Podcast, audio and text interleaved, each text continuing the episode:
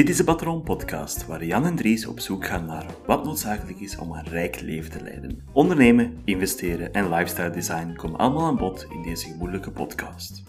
Wij zijn zelf geen experts, maar gaan samen met onze gasten op zoek naar hoe wij ons tijd en geld kunnen investeren om zo meer controle te krijgen over onze financiën en ons leven. Welkom bij de Patron Podcast.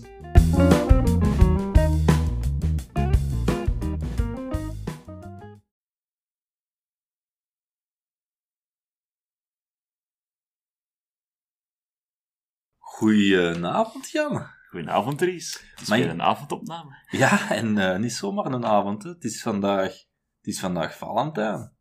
Een ideaal moment voor bij je geliefde te zijn. Ja, en we hebben er niks beter op gevonden om, ja, om een podcast op te nemen. Het zegt ook iets over ons dan, denk ik. Nee? Dat is toewijding, noem je dat. Toewijding is het Oh ja, woord. toewijding. Ja, want er zitten nu mensen te luisteren misschien.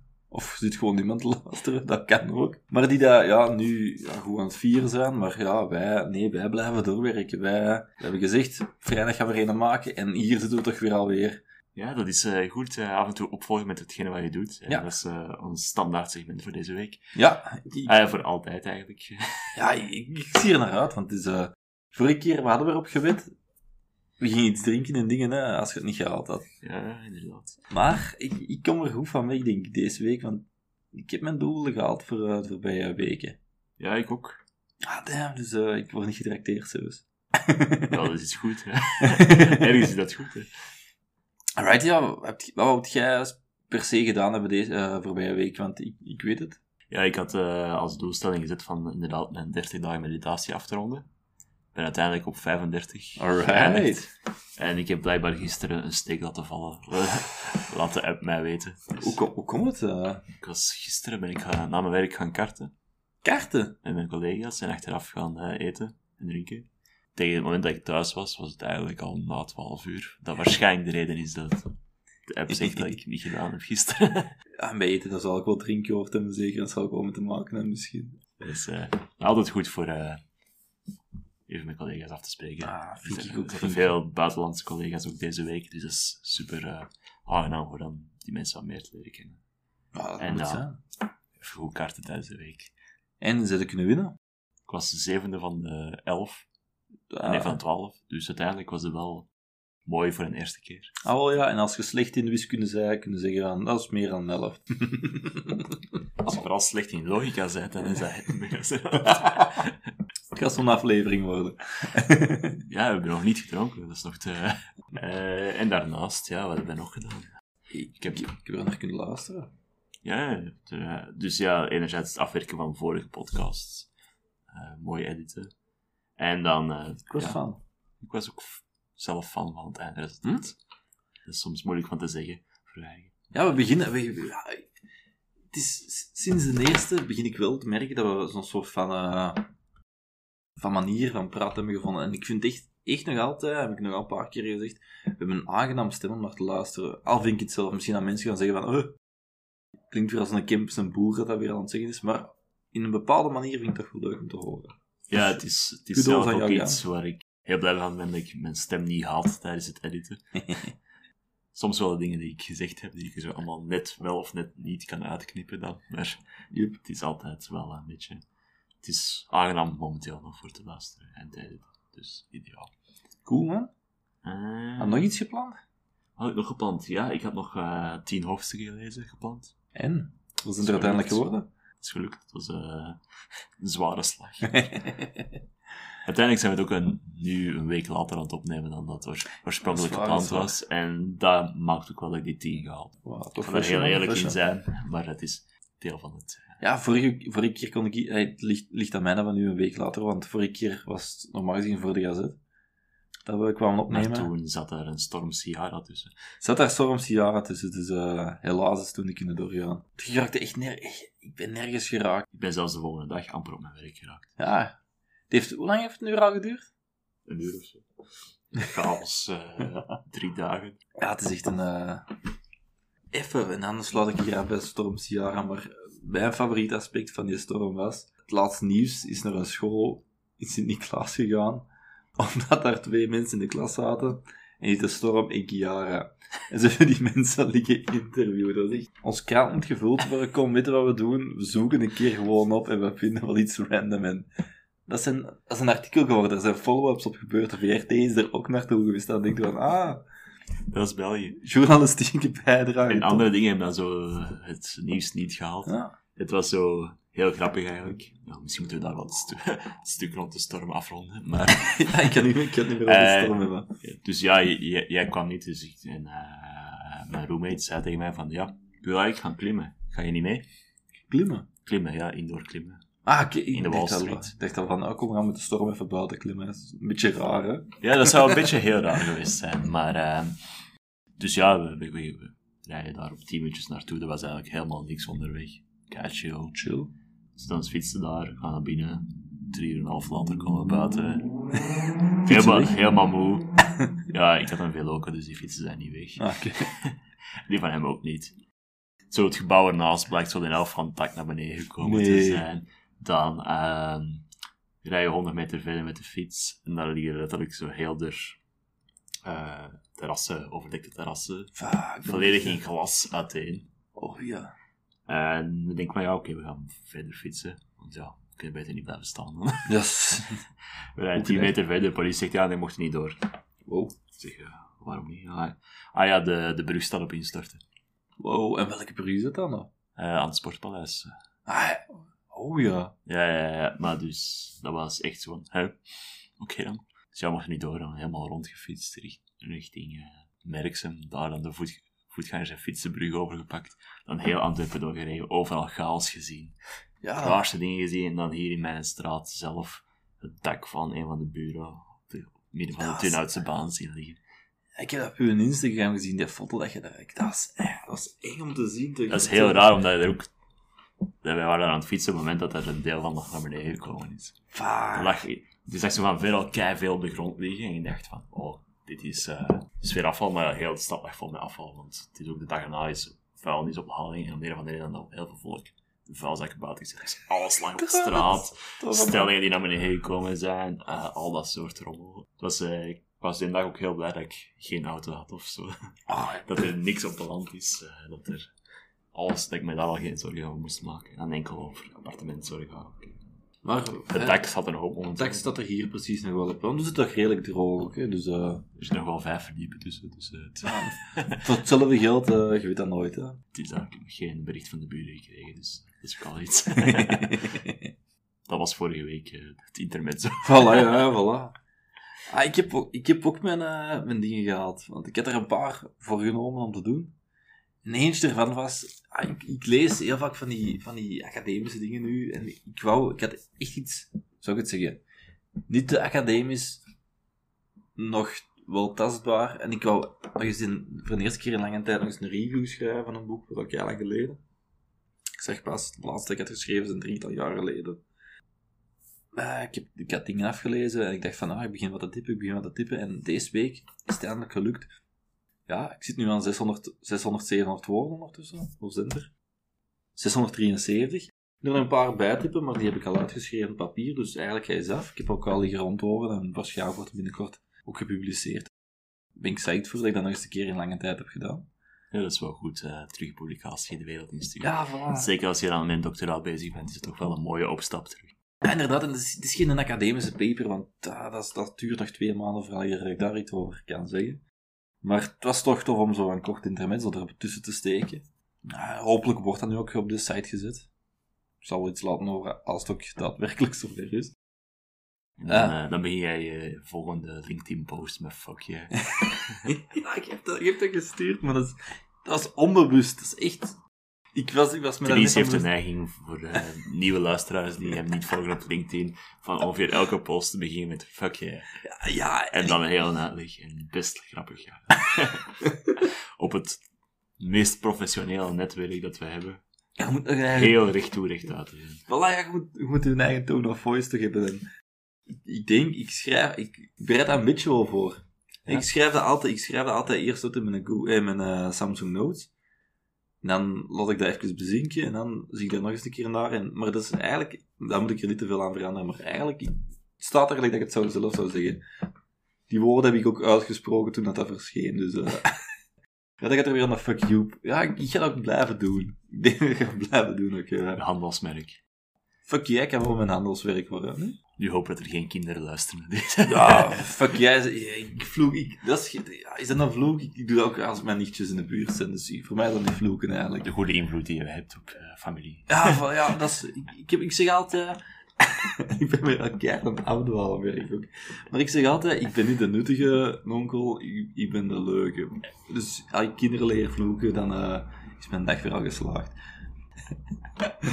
en een, andere, een van mijn andere doelen was, wat ik echt... Ik, al, ja, ik nogal graag op lange baan schuif, dus ik ben aan het inpakken om te verhuizen. En dat was... De Hankse Storm Kiara hebben dat ook effectief kunnen doen. Ik heb echt... En ook zo niet de nuttige dingen, gelijk lepels, bestek. Nee, boeken. Boeken. Ik heb boeken liggen inpakken. En ik denk van, ah, dat is toch prioriteit nummer één om te hebben, natuurlijk. Moet je nog veel dozen hebben of zo? Uh, ons moeder is er af en toe aan het bouwen, dus... Uh... Want uh, we hebben nog wel heel veel staan. oh ja, als ik er nog nodig heb, dan, uh, dan weet ik je te vinden. Maar voorlopig is het lukken. Mijn boeken geraken allemaal ingepakt. En misschien uh, om terug richting het geldthema te gaan, zal ik wel een overgangsding erin te steken. We gaan een, gaan een bruutje maken.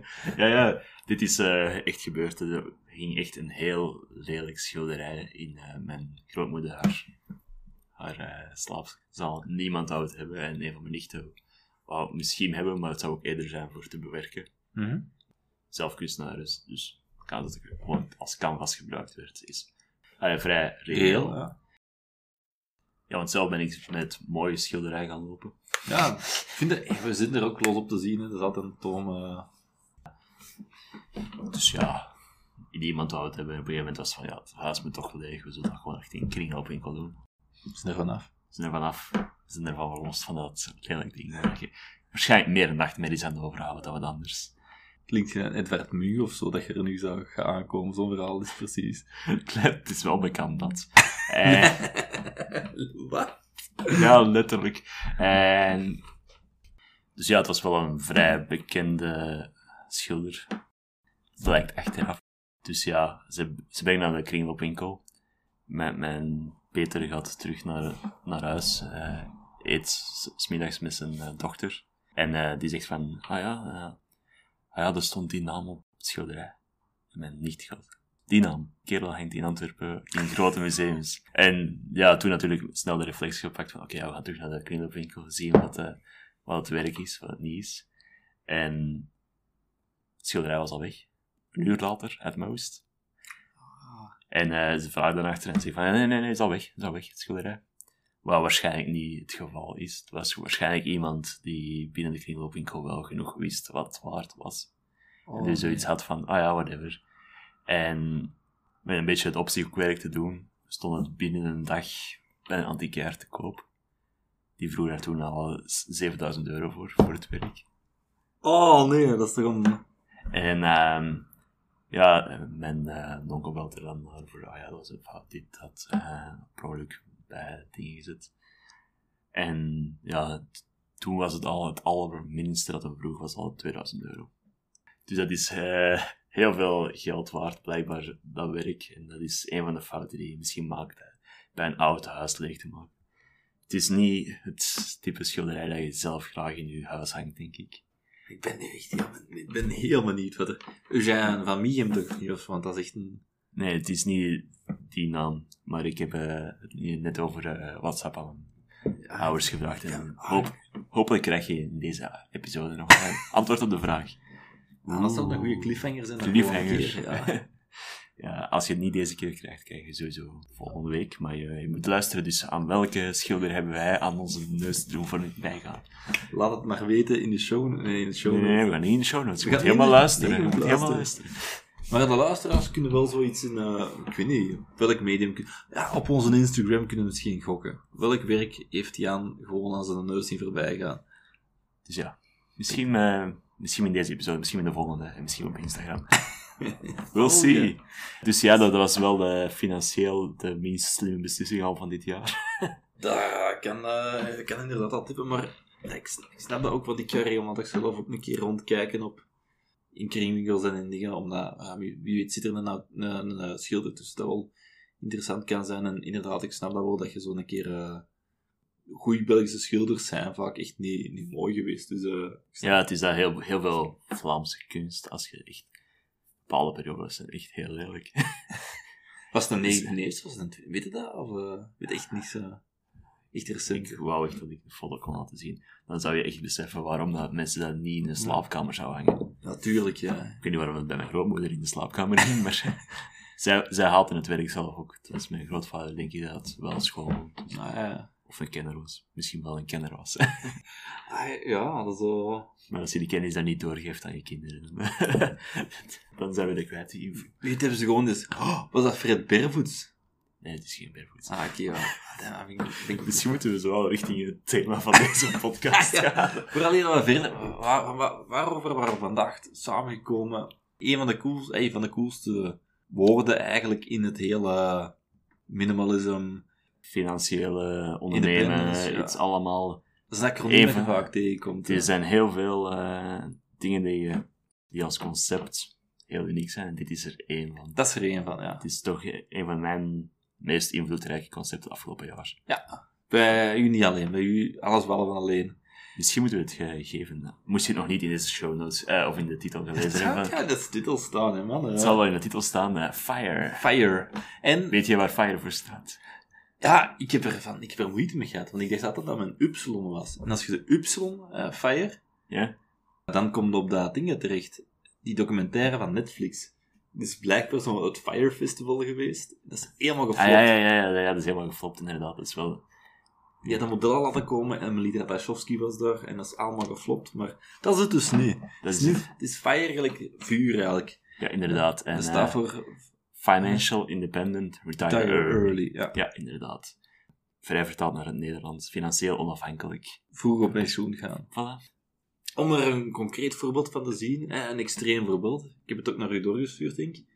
Een paar maanden geleden was het van eh, een Engelsman. Hij was 24 jaar, bezit al 8, 9 huizen. En hij had maar gedaan, hij had eerst zijn eigen huis gekocht toen hij 18 was. Kamers liggen uit verhuren. Dan met geld dat hij verdiende met een huur, heeft hij een ander pand, een lening aangegaan en een pand gekocht. En zo elke keer verder dat hij nu op 8 zit en dat hij gewoon op zijn 24 kan zeggen van een beetje achteroverleunen, ik ga doen wat ik wil, want ik heb nu genoeg en voldoende inkomen om Niks te doen. niks te doen, om rond te komen. Ik denk dat hem ook dat. effectief ook zo deed. Ik ben zijn naam kwijt, maar... eh, Ja, het was inderdaad een artikel dat ik gelezen heb en het is zelfs geen uitzondering, die Oh. persoon. Er is een hele movement die de afgelopen jaren heel groot geworden is, zeker in de VS, Ja. waar dat, zeker in techsteden zoals een, eh, San Francisco en LA, Ja. waar heel veel volk heel veel geld verdient in IT, die al heel veel geld opsparen en investeren, zo op een minimale uitgave leven, voor een paar jaar, om dan buiten LA te gaan wonen. Veel goedkopere regio, zelf meerdere huizen te kopen of al dat soort zaken, meerdere rentals en daar gewoon van te leven. En dat is een hele movement van 25 tot 35ers die allemaal zeggen, ja, dit is genoeg geweest, dit is mijn pensioen. Knal. klaar voor. Ik doe nu gewoon wat ik wil. Hoe 40 jaar voor hetgene wat de rest van de samenleving doet. Hm? Ik vind dat, dat is toch iets het nastreeftig waar, want ook, ik ben er, gelijk alles waar we waarschijnlijk in deze podcast over gaan hebben, ben er via u aangeraakt en dat is via Mr. Money Mustache, of heet hem nu al? Ja, hij is er ook eh, inderdaad heel hard mee bezig. Het is eigenlijk een... Ja, FIRE is uiteindelijk een uitloper van eh, de Financial Independence Movement in het algemeen. Waar dat mensen zeggen van, ja, als je continu paycheck to paycheck leeft, als je elk geld, elke euro die je verdient, terug uitgeeft, als je dat blijft doen, dan ben je eigenlijk zo afhankelijk van je werkgever. En dat is dan een uitloper van de crisis, dat mensen zeggen van, ah ja, ik moet zelf iets opbouwen voor mijn eigen Ja. iets van investeringen, iets financiële buffer aanleggen. En dan zeggen ze van in plaats van een beetje een buffer aan te leggen, wat gebeurt er als je een radicale buffer aanlegt? Eh, waar ze vaak naar streven is 25 keer uw jaar uitgaven proberen te op, op te sparen in investeringen of dergelijke. Dus dat is radicaal, heel radicaal. Maar dat wil dan wel zeggen, omdat je dan binnen de safer dollar weet. Ik weet niet of je dat kent Nee, nee. historisch gezien performance stocks en bonds, meer stocks, rond de 7 à 8 procent per jaar. En dat is eigenlijk een uitloper van de Trinity-studies, waar dat ze 7 à 8 procent per jaar gemiddeld performen over de, de afgelopen 100 jaar of zo, denk ik dat het is. En waar mensen zeggen van, ja, gemiddeld gezien altijd 7 à 8 procent per jaar rendement. En uw inflatie is iets rond de 2,5 à 3 procent. Ja. Dus wat zij dan zeggen is van, ja, je- uw investering wordt 7 procent per jaar meer waard. Maar je hebt de inflatie van 3 procent van je kosten. Dus je kan dan eigenlijk 4% per jaar gewoon uit blijven geven, zonder ooit zonder geld te Oké, dat, Dat is ongeveer 4, 25 keer je uitgaven dat je dan opspaart. Damn, ik heb daar nog nooit van dat concept gehoord. eh. En dat is vooral heel relevant in, in regio's waar bijvoorbeeld New York, LA, waar prijzen gigantisch hoog liggen, en de rest van de VS bijvoorbeeld heel laag liggen altijd. Als je echt naar, ja, waar wij als toeristen niet komen vaak, die, die plekken komt in de VS, kan je vaak voor 5 à 500 à 1000 euro, eh, dollar per maand heel goed leven. Terwijl in New York heb je voor 1000 euro je huur niet. Nee, en dan, dan heb je vaak nog... Daar heb je voor heel veel vrienden van mij zitten daar momenteel. En die, Echt? die wonen met 7, 8 man op een appartement. En betalen altijd gemakkelijk 8 à 100 à 1000 dollar per maand. Oh man, dat is... eh, Dat is, dat is heel gestoord. Dat is heel pijnlijk. En dan, ja, zeker in backcountry van de VS kan je dan gemakkelijk... kan er huizen kopen op sommige plekken voor 1000 euro. Ja. Wacht, jij dan niet dat, niet dat dat pas tegen mij had gezegd van... Dat er... Waar was het nu weer dat we een huis voor 5000... 10.000 dollar... Er zijn zelfs in, eh, zelfs in Europa zijn er plaatsen zoals eh, Spanje, niet de toeristische kant van Spanje, dus niet de kust, maar de achterkant van Spanje, het westen, waar je dan de grens met Portugal heel veel gebieden gewoon leeggelopen zijn. Daar woont niemand meer.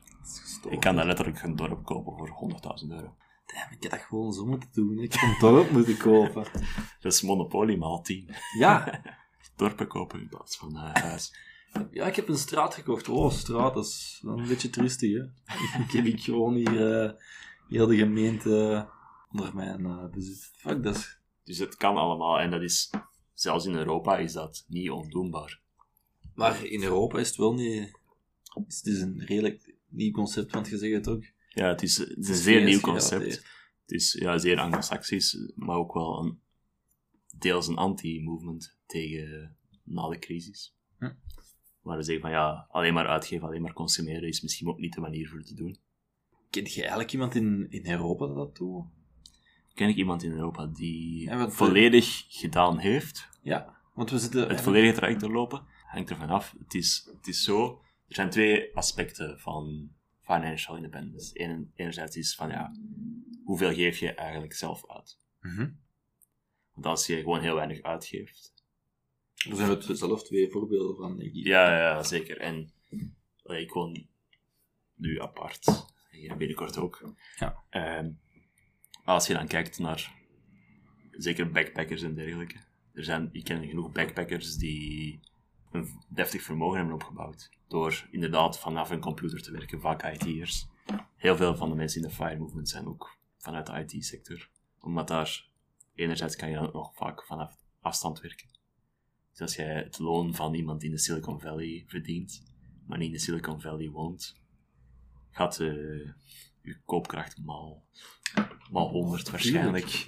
En dat, dus zijn vaak de mensen die ook het voordeel heel snel zien en die wel wat verdienen, dus ook wat geld opzij kunnen zetten. Dus ik ken redelijk wat IT'ers die niet meer in België moeten wonen, die de wereld rondtrekken van op een la- laptop en waar eigenlijk hun investeringen alleen wel hun huidige levensstijl onderhouden. Moesten zij ooit aan, kinderen willen beginnen in een stabiel huis, zou het waarschijnlijk wel opnieuw werken zijn. Dat is wel wel op een tussenfase, op een vrij jonge leeftijd vaak. Ah, wel, het speelt bij mij ook altijd keihard mee, hè, want dat is een van de redenen dat ik, dat ik gekozen heb voor wat ik nu aan het doen ben, is om, eh, omwille van de afstandswerken. Ik zeg dat elke keer weer al, maar ik schrijf, maar als ik nu, ik, werk nu in Mechelen, maar of ik nu in Mechelen schrijf, in Lier, of het zeggen in Boekarest, waar dat we weten dat de prijzen nogal laag liggen, of het v- voorbeeld dat jij daar juist aanhaalde van eh Spaans dorp, ja, dat is hetzelfde. Mijn teksten die gaan niet veranderen omdat ik Ja, ja. In Mechelen zit. ik was... eh, ik heb een week in, in Lissabon gezeten, wat niet een ontwikkelingsland is. ah ja, Portugal is ga- geheel geen ontwikkelingsland. Dat is, het leven is daar goed. Je hebt daar alle faciliteiten die je nodig hebt. Het is eh, niet dat je gebouw gaat instorten zomaar. Liberaal drugsbeleid ook. eh. Ja, heel liberaal drugsbeleid en dergelijke. En dan merk je dat, ah ja, ik, ik ga in een koffiebar en ik bestel een koffie. Ah ja, een euro en 20 cent. Nee, dat kan toch niet? En een espresso is vaak maar 70 cent, 60 à 70 cent. En dat is zo van, ja, hier betaal je daar Ja, maal 4, maal 5 voor. En dan. Ja. dus dat is niet zo onmogelijk van, zeker als je bij, bij dus Fire ook nog geo-arbitrage bijsteekt. Dus concept. Geo-arbitrage. Geo-arbitrage is geld verdienen in een sterke munt en eigenlijk uitgeven in een zwakke munt. Binnen Europa kan je dat nog eens doen. Geld verdienen in een sterk land, of sterk verdienend land, en uitgeven in een arm land. Ah, dus stel nu dat ik, eh, stel dat ik nu ooit zou gaan freelancen volledig, Ja. en ik laat mij betalen op een Belgische rate, Mhm. dan ga ik zogezegd in Polen wonen, om dan eh, Waar de levenskost de helft is of zo. makkelijk... eh, Ik ga binnenkort naar Polen terug. Ik zal nog eens. Ah, het is, ja, het is, ik, vind het nog altijd een van de vreemde. Je zit echt gewoon achter Duitsland en daar is zo voor... Het is dat. Het voorbeeld van een hostel was daar toen, kostte er 6 euro voor een nacht, terwijl voor dezelfde hostel betaalde hier 21, 22, 24 Makkelijk. euro daarvoor. Ik denk eh, hier in Antwerpen en Brussel. Ik denk Brussel kan je kan niet meer onder de 40 euro vinden. Nee, oh ja. En dat is heel veel geld voor, Ja, gewoon... voor met 10 man in een kamer te slapen. En ja, als je ziet, voor 40 euro heb je in Oost-Europa een sterren, eh, sterrenhotel. Ja, ja, ja. Dan, eh, de laatste keer dat ik in, eh, in Warschau was, was letterlijk, ik denk 120 euro voor vier nachten. Een hotel met sauna op het 25e verdiep. Zicht over heel de stad. En dat is je zat daar tussen alle zakenmensen en dergelijke, als cheap eh, student. ja, wanneer was dat? Want dat is toch, Dat is toch niet zo lang geleden, toch? hè? dat is drie jaar geleden. Ah, dat is... Dus niet zo heel lang geleden en die prijzen gaan altijd wel in ongeveer dezelfde lijn liggen. Dus geo-arbitrage is sowieso een zeer krachtig iets als je dat echt goed kan gebruiken. Het is een, een verloop van het, eh, het economisch concept arbitrage. Dus, eh, Ja, zeker. En het is op zich voor veel mensen ook niet vreemd, denk ik. Als je op reis gaat, merk je dat al elke dag. Hm. Er zijn genoeg mensen die zeggen van, ah ja, ik ga feesten in Budapest. Omdat de vlucht naar Ginder en het verblijf daar wegtappen kan niet. Wacht, kent je zo'n mensen? Want dat is, ook, dat is de eerste keer dat ik dat wel hoor. Ik ga feesten in Budapest. Ik heb het zelf een paar keer gedaan. Echt? Maar het gewoon is van, ah ja, ik kan... Maar niet per se om... Ik ga alleen maar voor te feesten. Maar wel om... Ah ja, ik ben er al twee keer geweest. Ik niks meer echt zien van de cultuur. Het is er wel goedkoop leven. Je kunt daar goed naar de termen gaan. Feesten. En dan... Uiteindelijk kijk je naar je afrekening en zo. Ah ja. Dat is niet zo heel veel geld. En dan... Budapest is dan nog een heel toeristische plek in Hongarije. Dat is, dat is het enige dat je daar kent eigenlijk ook. Of, of Ja, zie ja, je het, maar... Ja, inderdaad. Of, ja, Ziget ligt er ook nog eens in Budapest. Wat? Matsi? Het is in Budapest zelf. Echt? Ja. Het is een eiland in Budapest. Echt mind blown. Nieuwe info voor sommigen. Ja, Maar, eh, dus ja, Fire. fire. We zijn een beetje aan het afdwalen ermee. Ja, om nog verder af te dwalen, heeft toevallig al een update gekregen over schilderijen. Ik ben echt heel, heel benieuwd. Nee. Woon op Tinder. Prioriteiten. ja, tuurlijk, tuurlijk. En, eh, Wel, even een keer nadenken. We, we hebben de voorbeelden. Fire, we weten, hè, we kennen het concept geo-arbitrage, maar zijn er dingen dat we nu aan het doen zijn hier, dat bij dat, dat Fire-concept te maken hebben? ja, voor mezelf wel, omdat bijvoorbeeld een van de dingen dat ik doe, is ondanks dat ik apart woon, is dat ik de helft van mijn loon spaar. Right? Tot de dag van vandaag is het voor mij zelfs niet zo heel onmogelijk om de helft van mijn loon opzij te zetten. En dat is zeer radicaal, maar dat is niet zo onmogelijk, want ik heb echt nog wel een leven. Dat kan ik beamen. Ik heb eh, de afgelopen maanden niet stilgezeten. en ik ben ook niet meteen van plan. Ik zal misschien uitleggen hoe dat in filosofisch bij mij werkt. Ben benieuwd. ja. Dus als je kijkt naar wat geeft de gemiddelde persoon het meeste geld aan uit? Het gemiddelde huishouden. Denk aan eten, kleren, mogelijk een huur, maar... Ja, jij zegt dat nu omdat je zelf geen eh, rijbewijs hebt, misschien. maar ja. er zijn, er zijn eh, in je totaalbudget, bij de, zeker als je het in Amerika en zo bekijkt, zijn de studies meestal rond de 70% van je budget dat het gemiddelde huishouden uitgeeft aan twee dingen. De wagen en het huisvesting. 70%, die twee dingen. Oh ja. Dat zijn dus twee dingen, als je daar heel hard op kan besparen, is eigenlijk al de rest vrij evident. Dus hoe kan je dat doen? In sommige gevallen kan het gewoon zijn van, ja, een deel van je appartement door te vuren, zoals ik het doe. Daar hebben we er juist het leven voorbeeld van eh, zien vertrekken. Dus, eh, Ja, dus dat is, dat is soms een beetje ongemakkelijk. Het zou bij momenten gemakkelijker zijn, denk ik, van alleen te wonen. Maar aan de andere kant is dat ook aangenaam om met iemand te wonen. Vooruit, het is een vriendelijke mens precies. Ja, het is, het is eigenlijk heel top. Het verloopt beter als gedacht. Dus ja, initieel denk je wel van, ah ja, als het maar goed draait en als het maar goed werkt. Maar dan merk je wel van, ah, het komt allemaal goed. En, eh, dus dat is kei chill en dat is ook wel financieel heel voordelig voor mij, omdat ik een groot deel van mijn kosten terug uithaal. En ja, dat andere gedeelte ook, de wagen. De wagen, inderdaad. Dus hoe kan je dat doen? Dus in sommige gevallen van twee wagens naar één wagen te gaan. Dat is een enorm groot tip. Er zijn zoveel mensen die eigenlijk die tweede wagen al niet nodig hebben. En zoals verder. Ik, Ja, ja, en ik heb, je hebt, je hebt, ik heb het nooit gehad, ik heb nooit een rijbewijs gehad, dus ik heb dat nooit echt nodig gehad, maar... ik heb eh, over een paar maanden acht jaar mijn rijbewijs. Oh. En jij En jij bent ouder als mij. Je bent twee jaar jonger dan mij. Ah. Dus ja, kijk, dat is een keuze en dat is niet altijd evident. Omdat je moet dan wel je weg zoeken. Soms terug in het openbaar vervoer. Zeker als je iets verder van je, van die deur werkt. De dag dat openbaar vervoer staakt, is echt de dag dat je aan het vloeken bent. Het moment dat je op een zaterdag zoveel vroeger moet opstaan omdat er geen rechtstreekse treinen zijn, is heel pijnlijk. Want ik werk regelmatig ook een weekendshift en dan zit dat erin.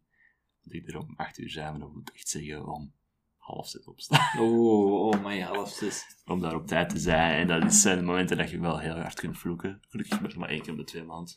Gemiddeld gezien. Dus het is wel heel belangrijk van dan, oké ja, het is het wel waard. En het is soms heel pijnlijk. Maar als je dan ziet wat de impact is, de helft van je loon sparen, is heel radicaal. En ik ben echt niet bezig met, oh, dit is de goedkopere variant choco. Choco? Ah ja, zo, zo. Nee, ik, ik, ik eet geen chocolade, vooral duidelijkheid. Dat is de verwarring waarschijnlijk. maar ik ben niet bezig met de kleine details opzoeken van de kleine budgetten. Ik ga niet bezig zijn van, ah ja, ah ja die persoon op, op café, die... Ik heb al vier keer hem getrakteerd en hij heeft mij nog maar twee keer getrakteerd. Oh, dat is niet hetgeen waar ik mee bezig ben. Ja, ik wil, want Kleine er- staat er al twee achter. dat is niet waar, ja. En, dus dat zijn wel dingen waar ik niet mee bezig ben als ik in de winkel gewoon klein, zeker mijn kleine dingen koop. Ik ga wel af en toe eens naar de prijs zien, maar dat gaat mijn leven niet bepalen. Het zijn, eh, want je zit zo, inderdaad, gelijk dat je zegt, dat zijn zo dingen dat, er- dat 5 à 10 procent van de budget op, op pakken. Ja, het is zelfs, zelfs al maakt eten 10% van je budget uit. En ik heb nog maaltijdchecks, dus ermee dat dat nog, Voilà, nog, ja. nog meer. Ik leef eigenlijk qua aankopen van gewone goederen, leef ik gewoon met maaltijdchecks. En af, en toe geef ik nog iets meer aan uit. Maar stel dat je, stel dat het 10% van je inkomen is.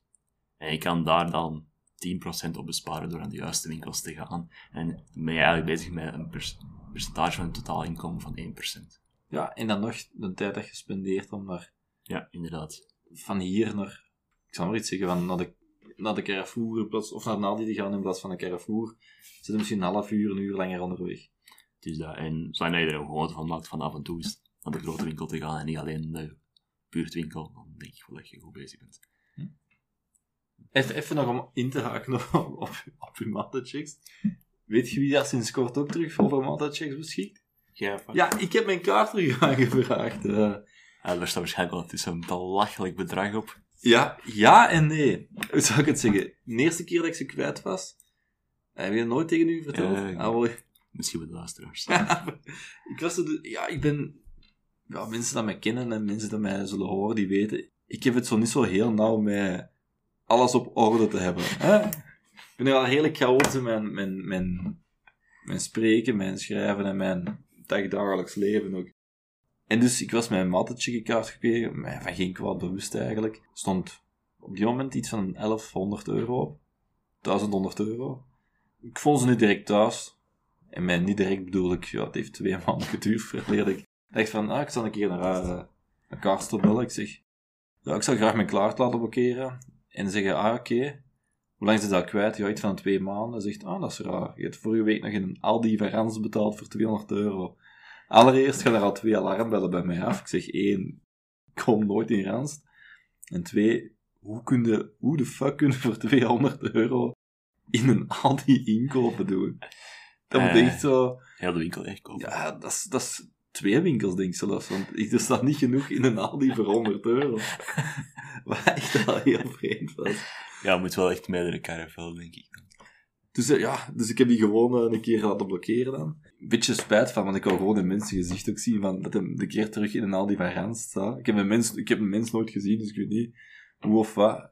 Als je nu aan het luisteren zei, meneer of mevrouw, dat ooit in een Aldi in Rans gestaan heeft en ineens niet met zijn maaltijdje kaart kon betalen, dat was dus mijn kaart.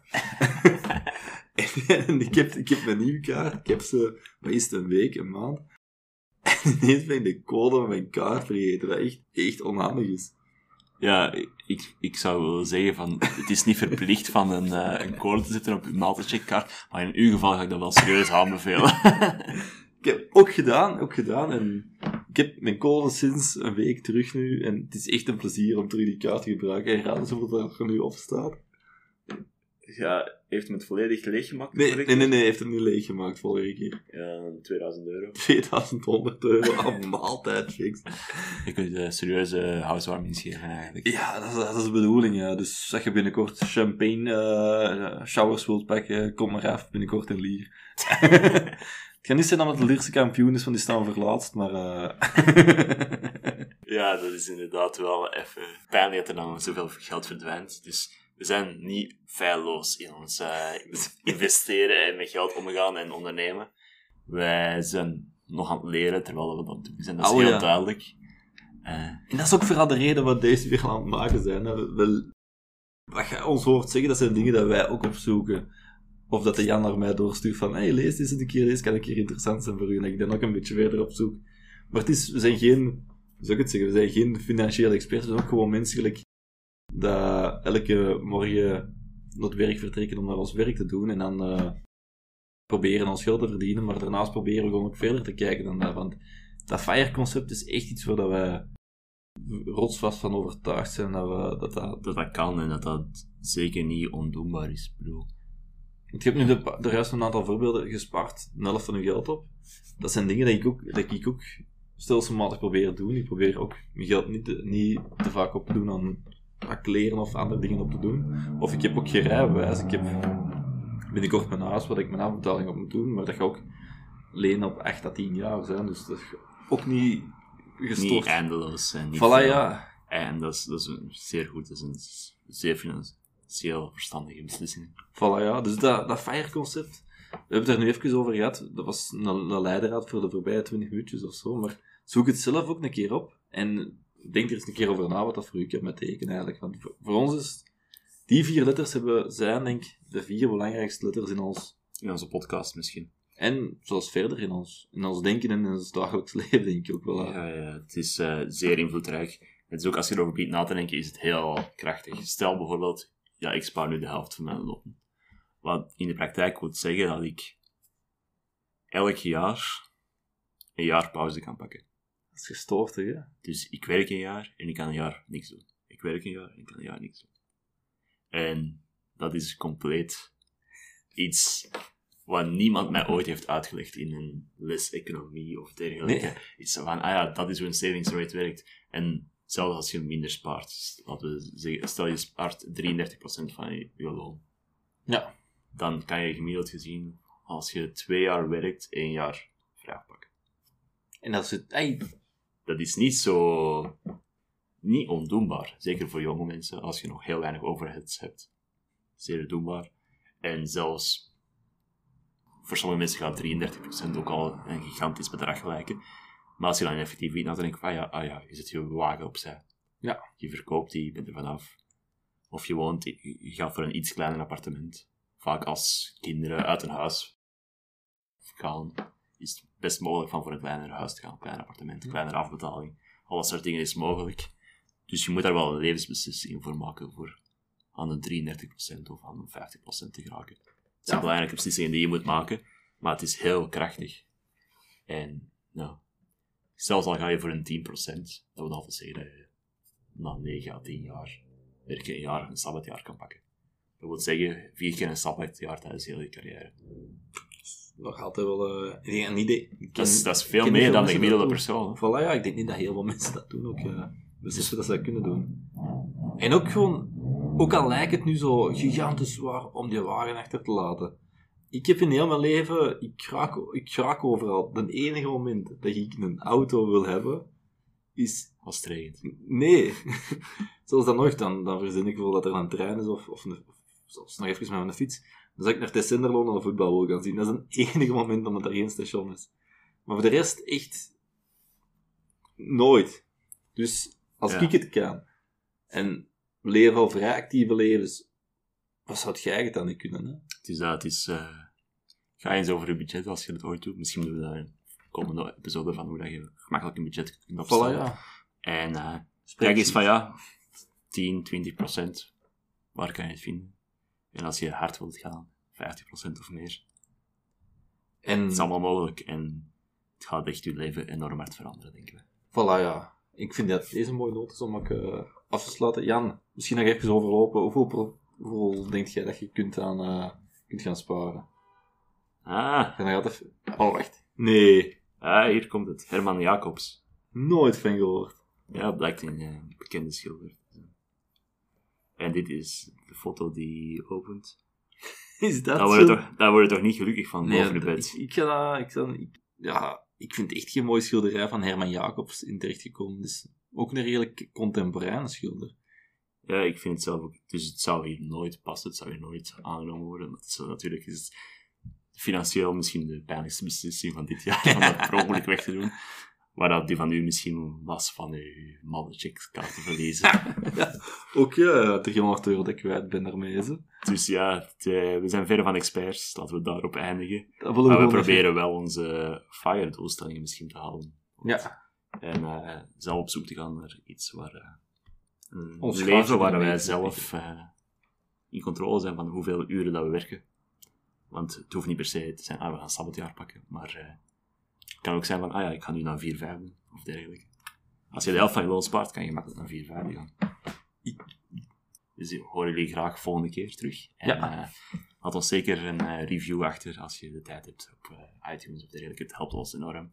Volg ons op Instagram. Ja. En, eh, Patron.podcast. Dat kunnen we wel volgen. Of... Dus ja, volg ons zeker op, op Instagram. Laat ons weten wat je vond van deze episode. En tot de volgende keer. Bye bye. Yo!